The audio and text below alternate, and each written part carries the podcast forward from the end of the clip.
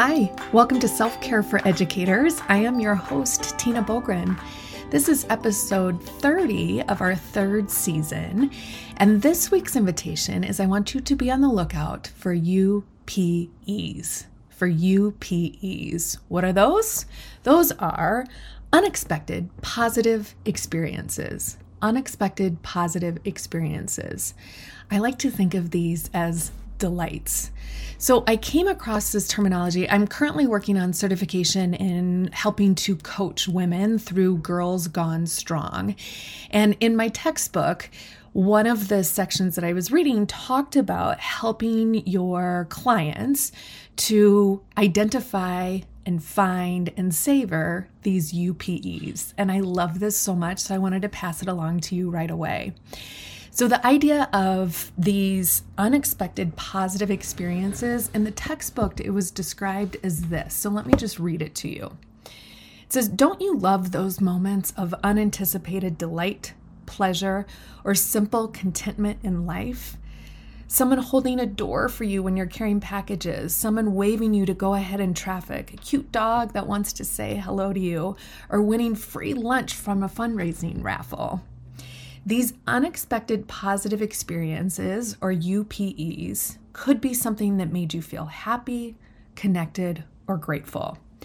And just like a delicious meal, we can savor those pleasant and positive aspects of life. Oh, I love this so much. So, if you follow me on social media, you might notice that I tend to post pictures and the heading is delight. And what I mean is, this is just something that brought me delight. Maybe it's something I'm grateful for. Maybe it's a way that I felt connected. Maybe it's something that made me happy. They're just those small little moments or events or people that bring me delight that I want to stop and savor and recognize in the moment. And that's exactly what a UPE is, is unexpected positive experience. And I think if we can set an intention to look for these, we're more apt to find them and then savor them, which I love. So that's what I want you to do this week. I want you to be on the lookout for these UPEs and I want you to record them. I think it's really powerful to record them. You can jot them down, you can take a photo of them, you can post them on social media, you can share them in a text with someone. No right or wrong way to do this, but I think in the capturing of it, we hold on to it and we make that memory even more powerful. And then we also have that list or that photo or that text to look back on, which gives us that added bonus and second moment of unexpected delight. So Maybe your mission this week is every single day you are going to be on the hunt for one UPE. If you get more than that, fantastic. But at the very least, you find one of these and then record it in some way. This is a great thing to do with students. It's a great thing to challenge your family and friends to do with you. It's a great thing to post on social media.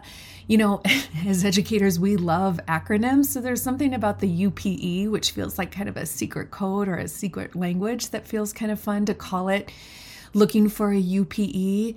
I almost feel like we need to to animate UP, what would a what would a UPE look like if we were to draw that? Maybe one of you could get creative and, and design what a UPE might look like. But that's it. That's what I want you to do this week. I want us to really, as we think about these last kind of few weeks of the school year as we're starting to feel spring come in and we're thinking about really wanting to finish the school year strong, we want to remind ourselves of the importance of those positive emotions. And we want to purposely seek out and find ways to bring those positive emotions to us. And I think that unexpected positive experiences or UPEs is a really fantastic way to do that. I'd love if you would jump on over to the Facebook group and maybe share what your UPEs are for the day. The the question that I've been asking in the Facebook group this month is all about where did you find beauty? And I think, of course, um, when we find those moments of beauty, that would be considered a UPE. So maybe we want to label it that way if that's helpful.